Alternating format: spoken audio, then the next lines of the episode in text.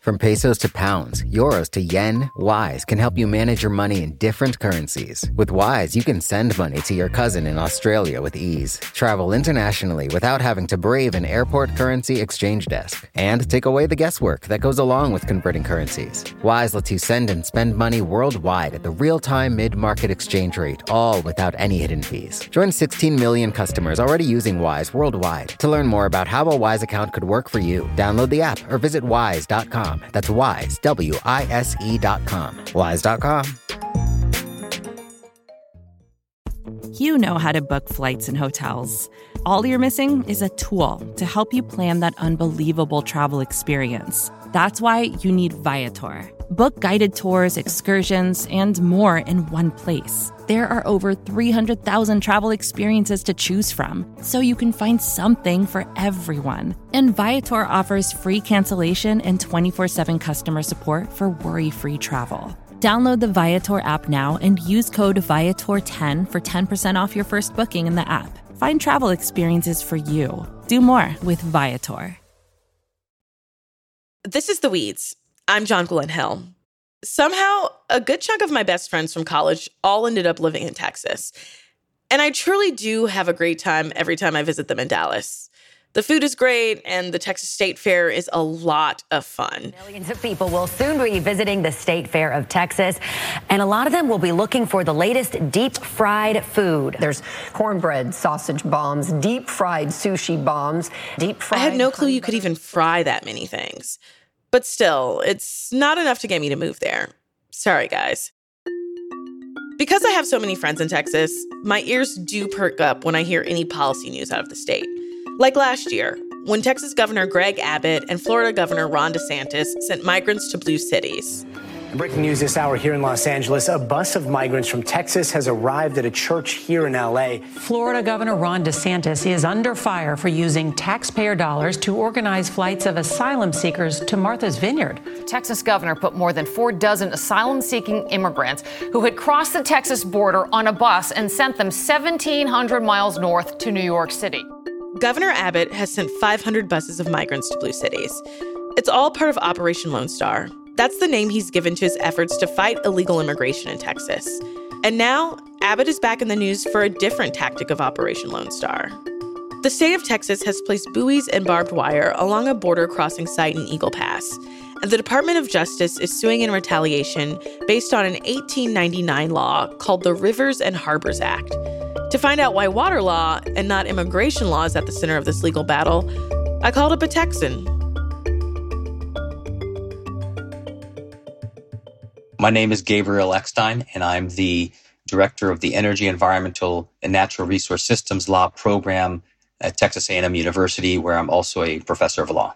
I imagine when these buoys and razor wire were put in place at the end of late July, your ears perked up. I mean, do you remember your reaction? What what were you talking about when this happened? Well, I, I will admit that I've always been a bit skeptical on the approach that the Texas government has taken toward immigration issues, border issues, water issues on the border.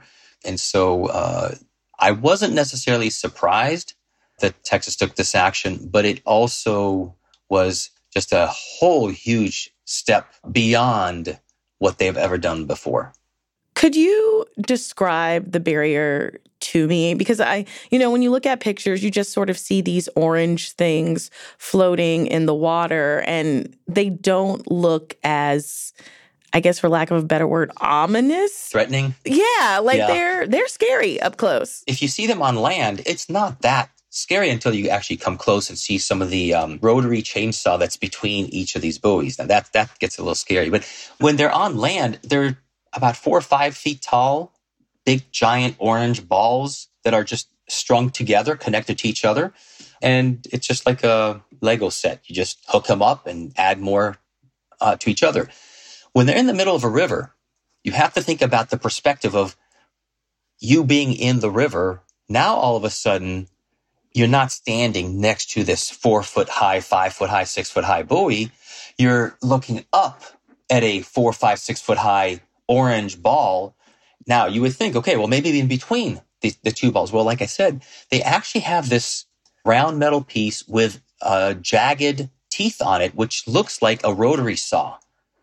And it's right in between where the two buoys connect to each other so that you cannot actually put your hand on there or try, try to climb in between. Now, below the water level, they're anchored into the ground. So there's actually infrastructure underneath that you can't see into the riverbed and in between, but they actually have netting so that you cannot swim underneath them to get to the other side. So it's it's a pretty elaborate system. And it's pretty long. Is it a I think I was reading it's about the size of a football field? Three. Three football fields. Wow. It's about a thousand feet long. And they put it in a particular section where uh, in the last year or two, for various reasons, where you've seen a higher number of uh, migrants crossing. It's a bit shallower in that area. It's uh, just south of Eagle Pass and it's a place where you've you've seen more migrants coming more recently. So the barrier was installed in early July, and the Justice Department files the lawsuit shortly thereafter.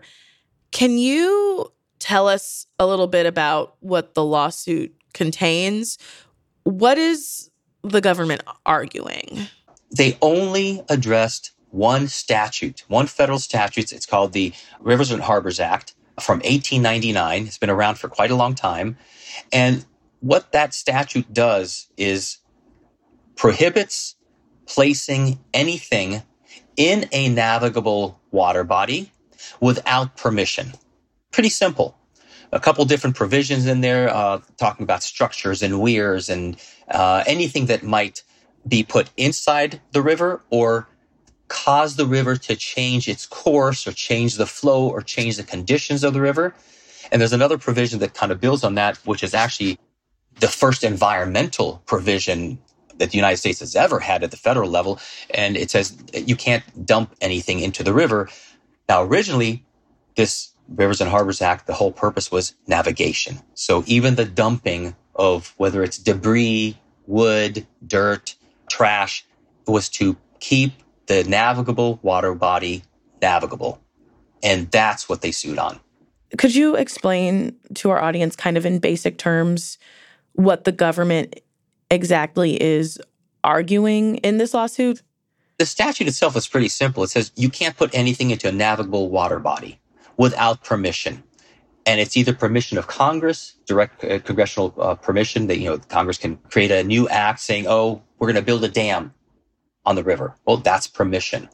Uh, or from the Army Corps of Engineers because Congress delegated the authority to manage these navigable waterways to the Army Corps of Engineers. One other point, navigable water bodies. These are rivers and lakes on which you can navigate. And under the Constitution, going back to a case from, I think it's 1824, because of what's called the Commerce Clause, anything that relates to navigation is considered part of the commercial transactions or relates to interstate commerce and therefore is under federal congressional authority, not the state. So that is what gave Congress the right to enact the Rivers and Harbors Act. And under the act, got to get permission. Texas did not inform Congress or the Army Corps. They did not seek permission. And they went ahead intentionally and placed this infrastructure, the, these buoys that are attached to the to the riverbed. They also put a concertina wire on the banks, which is also essentially infrastructure. And both of these actions arguably are in violation of, of the act. So, Governor Abbott's buoy barrier was allegedly installed unlawfully.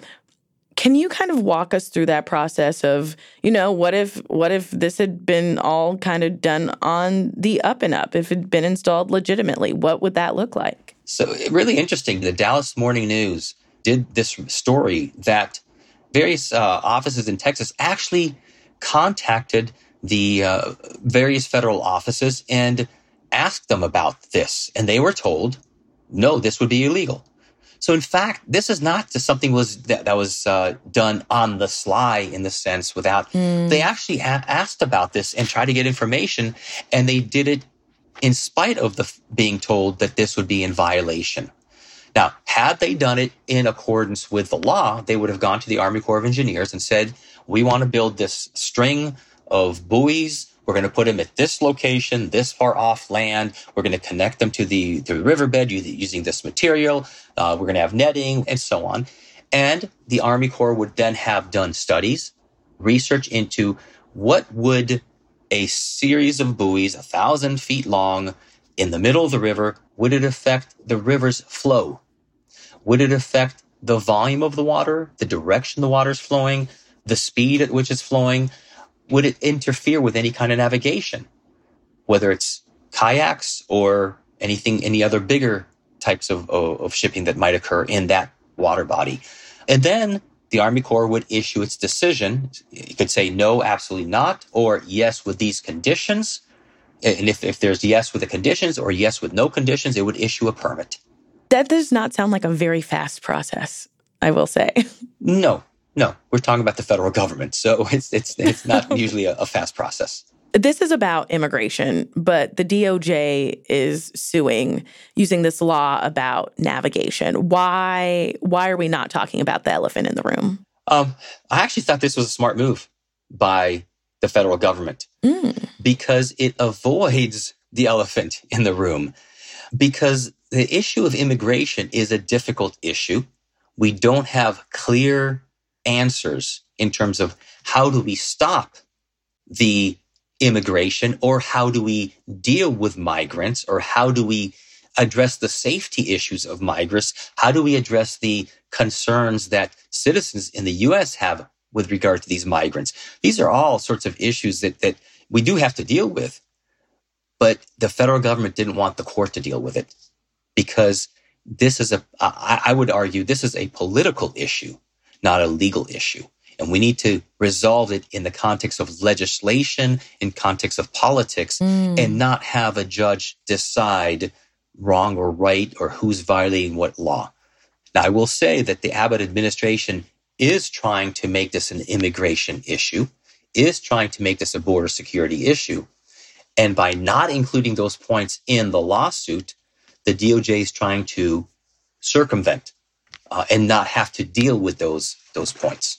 I think that's really interesting because, like you said, Abbott very much wants to make this about immigration, and mm-hmm. despite the the fact that the lawsuit doesn't really touch on that at all, he's been very adamant about the increased security at the border and that measures like the buoy border are protected under the Constitution. He's called the migrants an invasion of illegal immigrants. Those those are his words. And saying that there's a need to take emergency wartime effort. Does he have a case at all with that argument? On the one side, you have the argument that border security and immigration are exclusively in the domain of the federal government. And even if they don't necessarily fulfill their obligations, the states are not allowed to step into that into that space because it is a federal obligation. And if the federal government is not being responsible and fulfilling their obligation, there are mechanisms and avenues that the states can take to try to encourage or even force the government. They could sue the federal government to enforce the border security uh, regulations and immigration regulations and so on. That would be, in my mind, the, the proper approach. Now, there is another argument that says that in the case that the federal government is not fulfilling their obligations on border security and immigration, there's another clause in the Constitution that provides something to the effect that the states, I don't remember the exact wording of it, but the, the, the states if they are actually invaded, and this is why Governor Abbott is using the word invasion, if they are actually invaded, then they are allowed to protect their borders. Now, now you have a problem of two provisions in the Constitution that seem like they might be in conflict. And I'm not so sure that there's a conflict there, but that's what Governor Abbott is trying to, to make it out to be that there's these two provisions federal government's supposed to take these obligations. They're not. And so we're going to rely on this other provision here that says that we are allowed to take security precautions and border protection if we're invaded. And that's why he's couching the, the, this migration, this, these immigrants as an invasion, invading force. What are the next steps in this lawsuit? Could could we see this go all the way to the Supreme Court? Oh, we could. It's it's it's a federal issue. The next step is, if I remember correctly, there's a, a hearing on August 22nd in which the federal government has asked the court to force the governor, force the state of Texas to stop any kind of additional construction and, implementation of the buoy system and actually to remove it. If the court agrees with the, with the DOJ, the governor and the te- Texas will have 10 days to remove them. So it'll be early September, the earliest that you would see them removed. But that's only if the court agrees that they need to be removed pending the decision of, and that's just, that's not on the merits of the case. That's just t- sort of temporary action while the case proceeds. After that, the case is going to proceed in a typical fashion where you have discovery, pretrial motions, you have the actual trial, and then you have a decision by the court. That could take months. Clearly, that could take months. And then, of course, you have the appeals process. Is there anything else that you think it's important for our listeners to know about this case? You know, as the news comes out, as they're keeping an eye on it, as they're reading? There's actually two other potential liability areas that have not been raised by any court yet. One is domestic and one is international. The domestic one relates to endangered and threatened species. It's not clear whether Texas should have spoken to the Fish and Wildlife Service to see if there are threatened or endangered species in that area where they've installed the, the buoy system and whether they have to get permission from the Fish and Wildlife Service if there are these endangered and threatened species. So that's that's another cause of action that I, uh, it's unclear whether it would apply or not, but uh, nobody's fully raised it uh, as of yet. The other one, which Mexico actually has raised in its diplomatic notes, under a uh, treaty that U.S. has with Mexico, a 1970 treaty, the U.S. and Mexico agreed to stabilize the flow of the river of the Rio Grande and to mitigate any kind of flooding uh, by preventing obstructions or deflectors, anything that might deflect the flow of the river. Arguably, putting this buoy system in the middle of the river is an obstruction and could cause deflection of the flow. So if we had a uh, flood situation, a big rain and lots of water, how would that buoy system affect that excess water? We don't know because we didn't know we had to know about this until the buoys appeared, you know, a month ago. And uh, Mexico was never notified.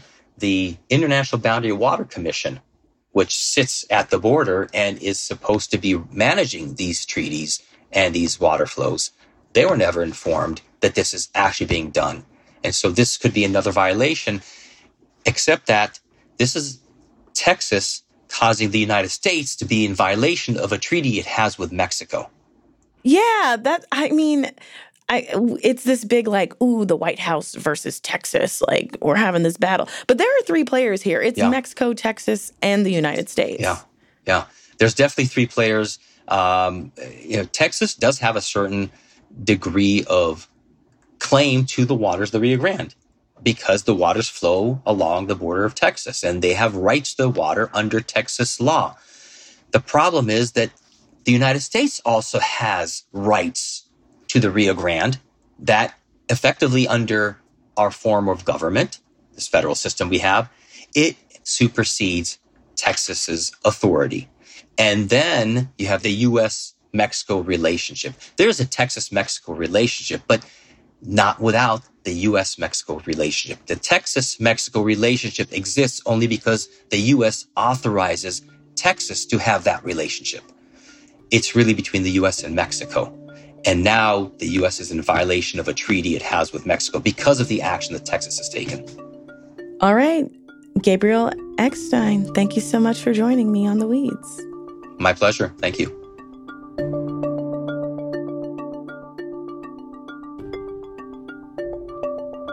Now that we understand the lawsuit from the DOJ, let's get into the issue that underpins everything that's happening at the border immigration. That's coming up after a quick break.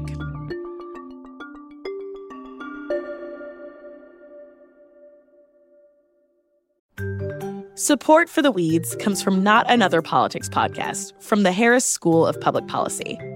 With the constant news cycle, there's a lot of noise out there Opinions are plastered all over social media. Pundits are throwing out hot takes without any sort of context. And it's only getting worse as we dive farther into election season.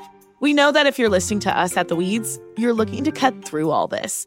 And if you like this show, you might like Not Another Politics Podcast. Not Another Politics Podcast is produced by the University of Chicago Harris School of Public Policy. They want to take a research and data approach to analyzing hot button issues and offer perspectives that go beyond the headlines. They cover a wide variety of topics in their episodes, but a few recent episodes that you can listen to include a deep dive into why women are underrepresented in US politics or whether or not we can believe political surveys. You can listen and subscribe today at harris.uchicago.edu slash NAP. That's N-A-P-P.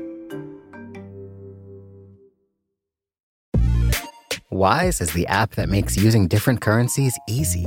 Need to send dollars to your cousin in Bali fast? Getting paid in another currency and don't want to lose out because of inflated exchange rates? Want travel money without having to slog through the currency exchange kiosk? Then Wise might just be your answer. From pesos to pounds, euros to yen, Wise takes the guesswork out of converting currencies. You can send and spend money worldwide at the real time mid market exchange rate with no markups and no hidden fees. In 2023, people sent over $100 billion worldwide with Wise. What's more, over half of those transfers got to their destination in less time than it takes to listen to this ad. Whether you're traveling, sending money abroad, or doing business, let Wise help you manage your money in different currencies with ease. Join 16 million customers already using Wise worldwide. To learn more about how a Wise account could work for you, download the app or visit wise.com. That's wise, W I S E.com. Wise.com.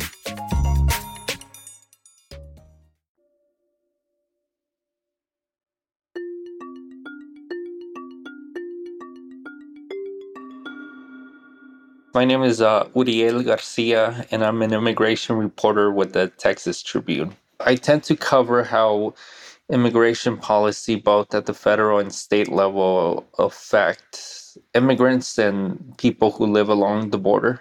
I mean, speaking of the border, you've been to that buoy border in Eagle Pass. Can you describe what it's like? What do you see when you're in Eagle Pass? Uh, it's kind of hard to find. You have to be on a farmer's property. Her name is Magali Urbina. She owns the pecan farm with her husband. And when you get to the end, to the south end of her property, what you see is a chain link fence, riverbank, and then uh, a lot of wire on just on the edge of the riverbank and then obviously you see the Rio Grande, and in the middle of the Rio Grande, you'll see the buoys. What is the town itself of Eagle Pass like? Because you know we've seen these buoys in the news, but this this is a place where people live. Right. It's a, a pretty small town. I want to say uh, uh, thirty thousand residents. It's a bilingual town. It's very common to hear Spanglish. And they also have this park that's along the riverbank. And before all this, before the wire, the National Guard and the troopers were there. A lot of people would go to that park to swim, kayak, fish along the river. So the river was a recreational area. And like I said, it's a small town. So a lot of people would do outdoor things when it's not too hot. And it's very common for people to go back and forth between Eagle Pass and Piedras Negras, like a lot of border towns. People have families and jobs and schooling on both sides of the border. So the bridge is always busy. I noticed when you were talking about the park, you used verbs that are in the past tense. Are people not utilizing that outdoor space anymore? You know, it was interesting when I went there because there's some tension. There's just a lot of National Guard, a lot of troopers, and a lot of wiring. And the ramp that people use to kayak and get their boats on there is cut off. At least when I was there, there wasn't any access to the river from the park anymore. So I don't know that anyone is using it without, at the very least, having to ask permission from a National Guard or a trooper. And I can't imagine you can just go up to any of them on the ground and say, hey, I want to go for a swim. I think uh, there's a, a process to be able to do that. So These measures at the border are part of Governor Abbott's Operation Lone Star.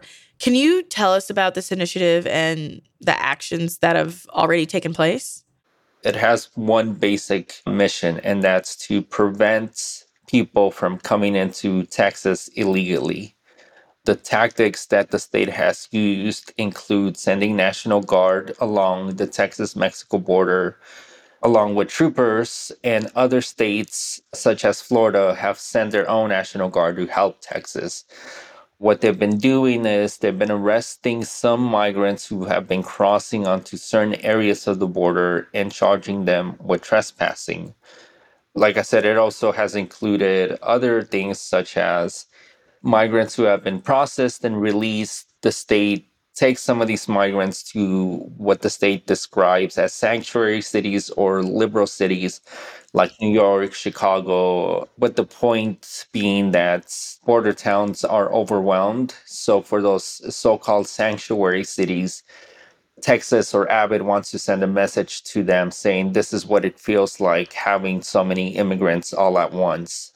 I guess the way I think of this, there are kind of three entities involved, and that's, you know, the state of Texas, Mexico, and then the federal government. What actions have happened at the federal level? Like what's their role in Operation Lone Star? Is is Border Patrol working with Texas? Is there a push and pull? What's going on? The federal government has no role in Operation Lone Star. And that's what was interesting to see out in Eagle Pass. National Guard and DPS troopers have overtaken private property and federal land and so what they're doing is immigrants are on the in Piedras Negras and they're sort of scouting to see where they can cross. Once they cross or walk over through the river, obviously they're faced by a lot of wires, so they have to walk along the edge of the river to an area where there's an opening and in that opening national guard takes them in and turns them over to uh, to DPS troopers. Originally, they were just arresting single men, uh, men who were coming without their families and charging them with trespassing. And uh, two recent policy changes are that they're also arresting single women now. The third one is that I don't know how common this is, but it was most recently reported and confirmed by DPS that they've been separating some men from their families and arresting them. Anyone who doesn't fit this sort of profile gets turned over to Border Patrol by DPS. But going back to your question, the only role right now that we see the federal government have in Operation Lone Star is that the Department of Justice recently sued Texas, basically demanding to get rid of the buoys and all the wire along the riverbank. So it's a legal fight at this point between the state and the federal government. Does it seem almost competition doesn't seem like the right words, but people between the federal government and the state trying to get to migrants first? Right, yes. What was interesting to see is that DPS is sort of dictating they want to get to the migrants first. They want to be able to say we've arrested so many, and the state basically wants to be able to say we're securing the border. But that's simply not the case. The measure of securing the border is up for interpretation. But if securing the border means no one crossing the river, then the mission is failing. At the same time, the Biden administration has tried to create some legal pathways for people who want to seek asylum to use those pathways to be able to basically enter the country in a more orderly fashion. But at the same time, the Biden administration has implementing stricter policies to be able to deter migrants from wanting to cross the river or cross the desert, depending on what part of the border you're in. So it wants to have it both ways. And it doesn't seem to be working because more and more people seem to be coming. And so it remains to be seen what policy is going to change. But in reality, this phenomenon of mass migration, if you will, is just bigger than the US. It's it's a worldwide issue. So whatever policies either the state or the country wants to implement don't seem to be working right now and they need to be thinking bigger than just how do we deter people from wanting to come. Can you clarify what happens when border patrol agents work with migrants versus, you know, the state of Texas? What do those two different paths look like? it's kind of a, a, choose your own adventure, but let's put it in, in, I guess, in the most common way. And that is if someone crosses the river or someone crosses the border illegally, they'll get arrested by Border Patrol, depending on the demographics. If they're coming with family, if they're coming with children, they won't necessarily uh, be prosecuted for entering the country illegally. In some cases, they do, but let's say they don't. They get arrested, they get processed, they get background checked, they're held in custody until Border Patrol decides, okay, well, we can't process them right now for deportation. So we're going to let them go with the intention that they're going to show up in court or show up to an immigration office to kickstart the immigration legal process. And that could mean this immigrant may ask for asylum, which is on average a five year process, or they could be ordered deported. And in that case, immigration and customs enforcement gets involved.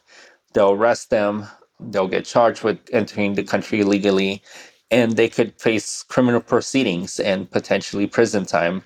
And if not, they'll just try to get them to agree to get deported back to their home countries. But uh, keep in mind that most recently we're talking about uh, uh, Venezuelans coming in. And right now, there's no diplomatic relations between the US and Venezuela, which makes it hard to deport Venezuelans back to their home country because the US doesn't have access to Venezuelan land right now. And so what ends up happening is that, okay, well, we just have to keep you know, I hate to say like this, like if they're property, they're not, but you know, from the perspective of immigration, they just have to keep the Venezuelans in the country and let them seek some sort of alternative to stay in the US. After one more quick break, we'll discuss where immigration policy stands now and how the expiration of Title 42, which was in place since the early days of the pandemic, has affected the number of migrants attempting to cross the border.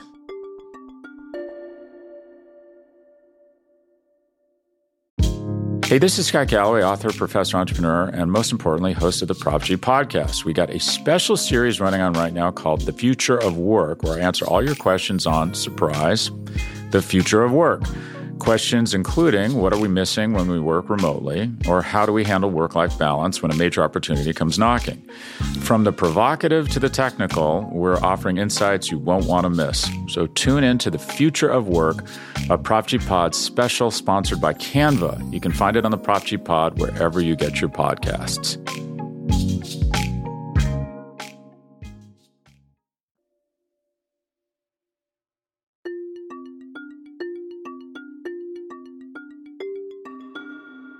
So, Texas has launched Operation Lone Star, and the state is claiming that there's been an invasion of migrants at the border.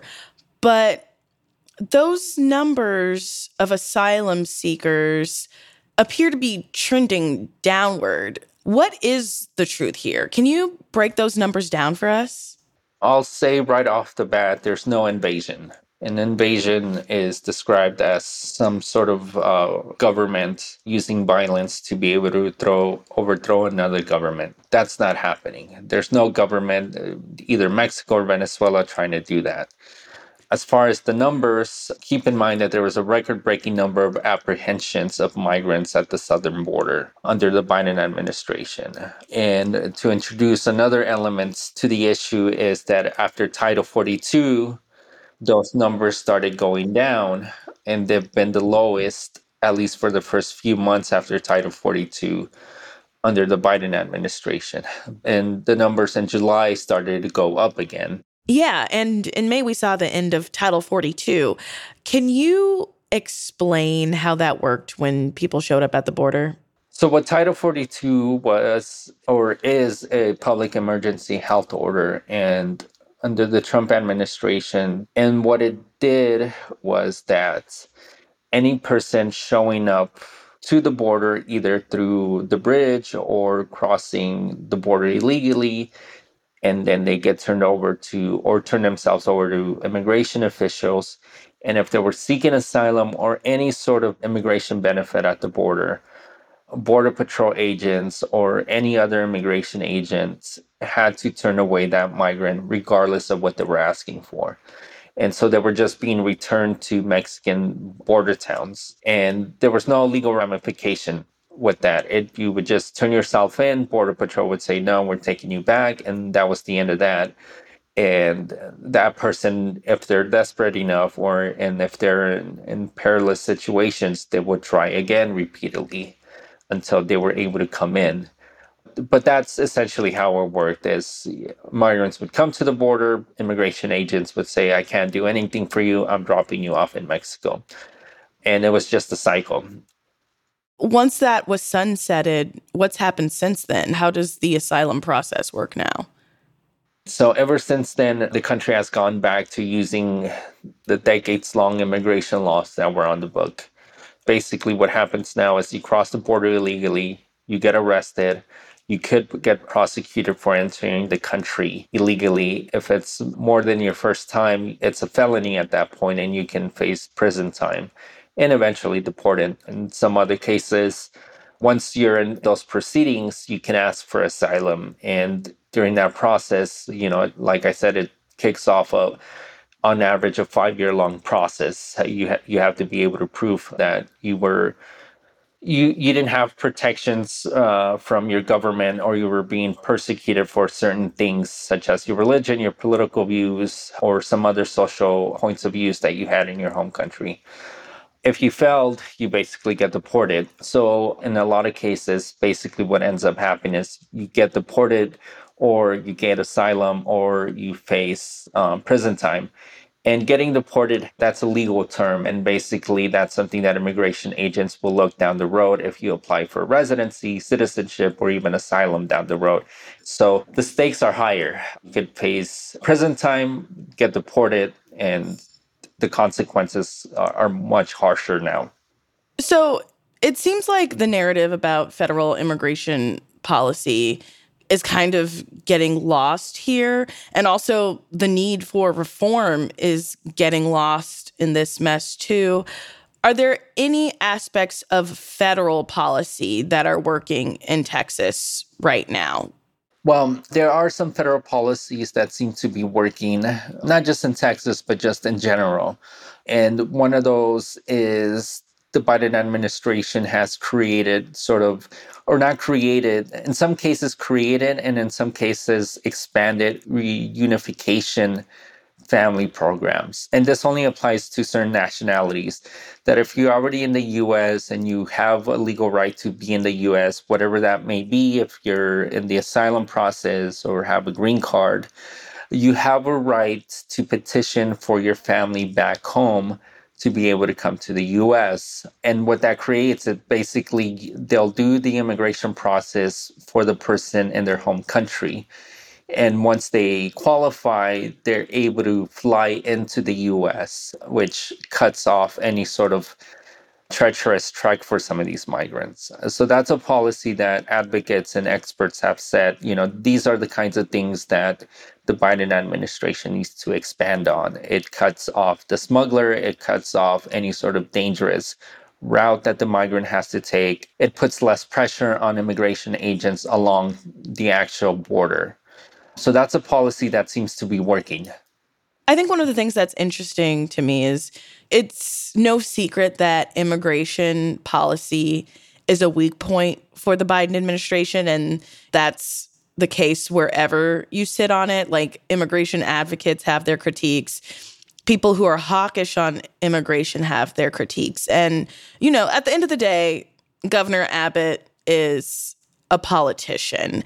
And I'm wondering how you're thinking of how the politics are shaping this. Like, you know, last year when we saw the buses from Texas and Florida, it was it was very obviously a hit at the White House on top of policy. And I'm just wondering how you see politics shaping this both nationally but also state politics? I'll be frank, I'm not I'm not a political reporter and and the way I see these sort of things comes from sort of a more grounded point of view. I'm not going to be able to tell you who has the advantage here. I can tell you who's losing out here, and that's both us Americans and the migrants themselves. You know, we have a labor shortage. There's thousands of migrants looking for work. One aspect that I didn't mention is that uh, even if they do have a legal right to be in the US after crossing the border, is that they don't immediately get a work permit. That takes months, if not years, to get the work permit. So a lot of them are just waiting to get their work permit to work. You know, this is uh, takes a lot of mental and emotional anguish on them. The country needs labor, and there's migrants wanting to work, but we're not letting them. As far as the politics, it just seems like two different worlds. We have the reality of what's going on on the ground, and we have the political world in which uh, Abbott and Biden are fighting over this. And and to what end? It doesn't seem clear right now because Abbott hasn't announced that he's running for a higher office.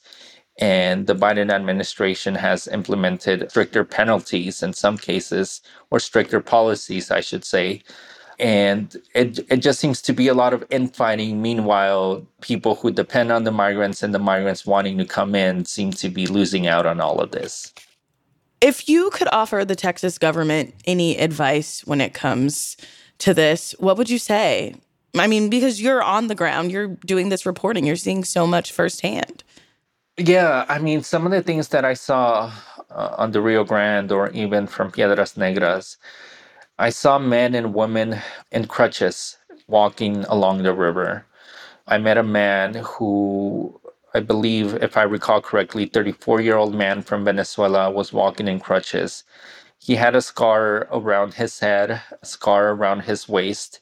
About a year ago, he was hit by a motorcyclist as he was walking down the street. He needed 84 screws on his face to hold his face together, and he's had four surgeries. Oh my gosh. And Venezuela, you know, we can do a whole episode on the disarray that's going on in Venezuela.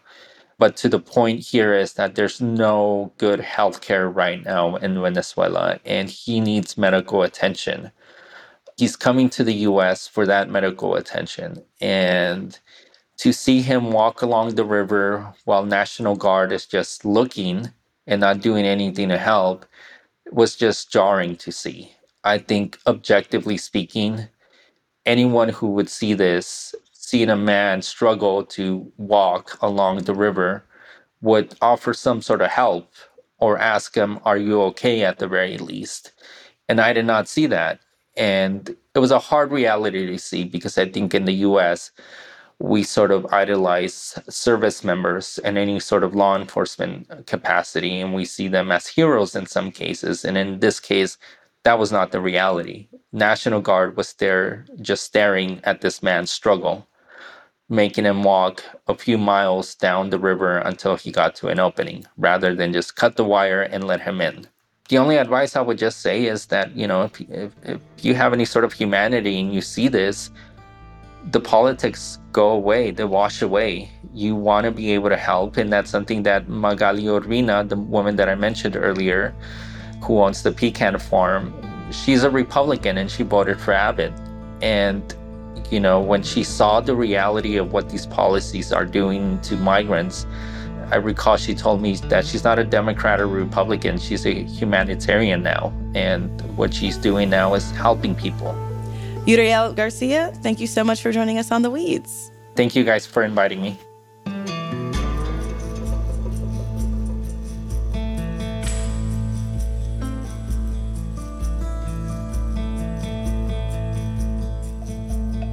That's all for us today. Thank you to Gabriel Eckstein and Uriel Garcia for joining me. This episode was produced by Katelyn Bogucki. Additional production help from Sofi LaLonde. Cristian Ayala engineered this episode. Serena Solin and Kim Eggleston fact checked it. Our editorial director is A.M. Hall. And I'm your host, Jonquilyn Hill. The Weeds is part of the Vox Media Podcast Network.